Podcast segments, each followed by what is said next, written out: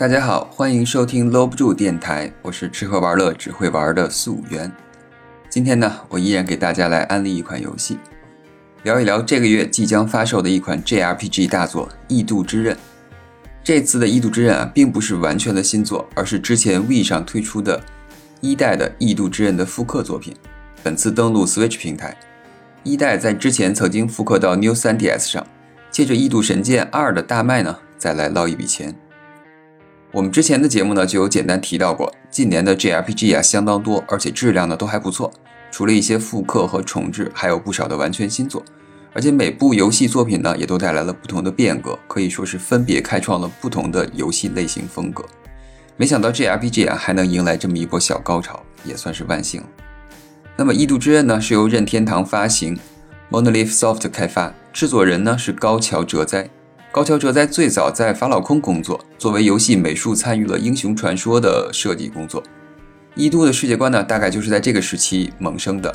他当时还和同在法老空的角色设计师田中九人言分享过自己的构想。田中呢很喜欢这个设定，并且还为高桥画了一些人物的设定。只不过当时由于二人的职位并不高，游戏也没有一个完整的构想，所以这个点子呢就一直只存在于他们的脑子里。之后呢，他们就相继又去了史克威尔，参与了《最终幻想五》《最终幻想六》以及《超时空之钥》的开发，积累了大量的游戏开发经验。之后呢，他们在《最终幻想七》的讨论会上。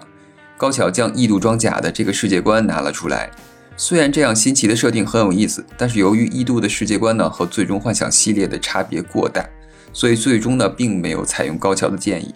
不过他的构想呢还是得到最终幻想之父坂口博信的称赞。虽然不能作为最终幻想系列来开发，但是可以制作成全新的 IP。于是高桥哲哉呢就有了机会，成为了游戏制作人，开发属于自己的游戏。这就是我们最早的异度装甲。一开始开发工作还是很顺利的，但是由于开发时间过长，史克威尔呢在后期减少了对异度装甲项目组的支持，将资源呢抽调去开发继承前夜，这也导致了异度装甲的后半段进程严重缩水，最终以半成品的方式在 PlayStation 平台发售。经费的减少也导致了宣传的不足。游戏呢凭借宏大的世界观和生动的故事吸引了大量的玩家，但是游戏后半程的缩水也导致了玩家对游戏的大量批评。虽然游戏在日本和海外都获得了很高的评价，但是最终游戏还是没有达到预期的目标。本来计划呢，如果这个游戏超过了一百万的销量，那么就可以继续开发续作。但是最终游戏的销量只是不到九十万，这也导致了史克威尔的高层决定不再开发续作，从而导致了开发组第二年集体出走的事件。那么到了一九九九年，高桥哲哉和异度小组的大部分成员都离开了史克威尔。同年十月的时候呢，他们接受了 Namco 的资金，成立了游戏工作室，隶属于 Namco 的第二方。在此期间呢，他们开发了《异度传说》三部曲，也就是大家比较熟悉的 Cosmos。世界观和之前的《异度装甲》差不多，但是由于版权的问题呢，还是有一些区别。工作室又陷入了资金不足的窘境，Namco 本身也不好过，要不然也不能和班代合并。《异度传说》系列的销量呢，也在逐渐减少，系列还是比较小众。那么最终在2007年的时候呢？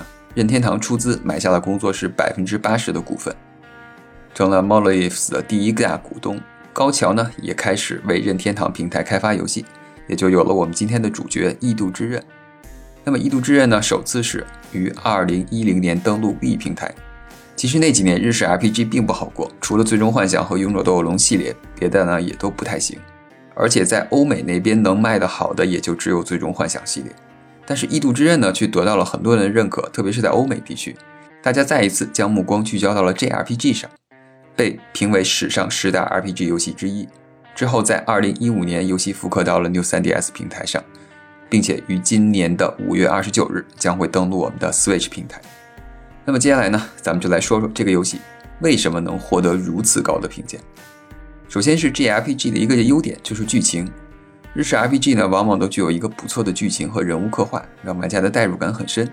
其次是《异度之刃》区别于其他 RPG 的地方，《异度之刃》的开放度特别高，从开放的地图、流程、任务，让你在游戏中更加自由沉浸。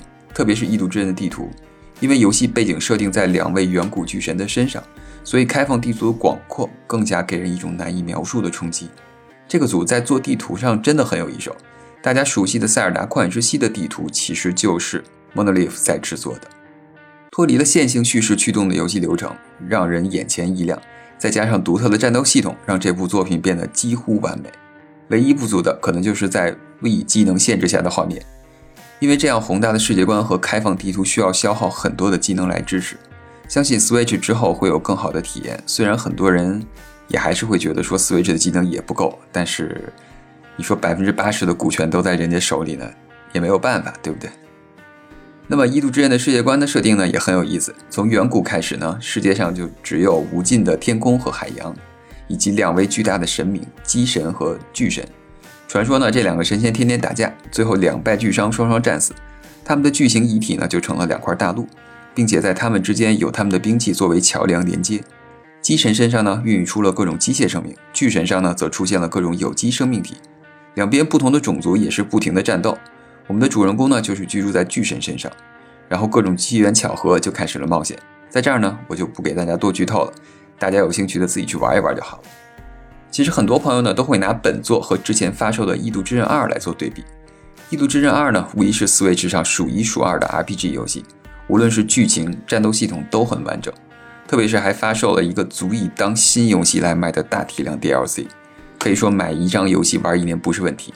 特别是每个角色的不同成长系统，完全像是在玩不同的游戏，特别花时间研究。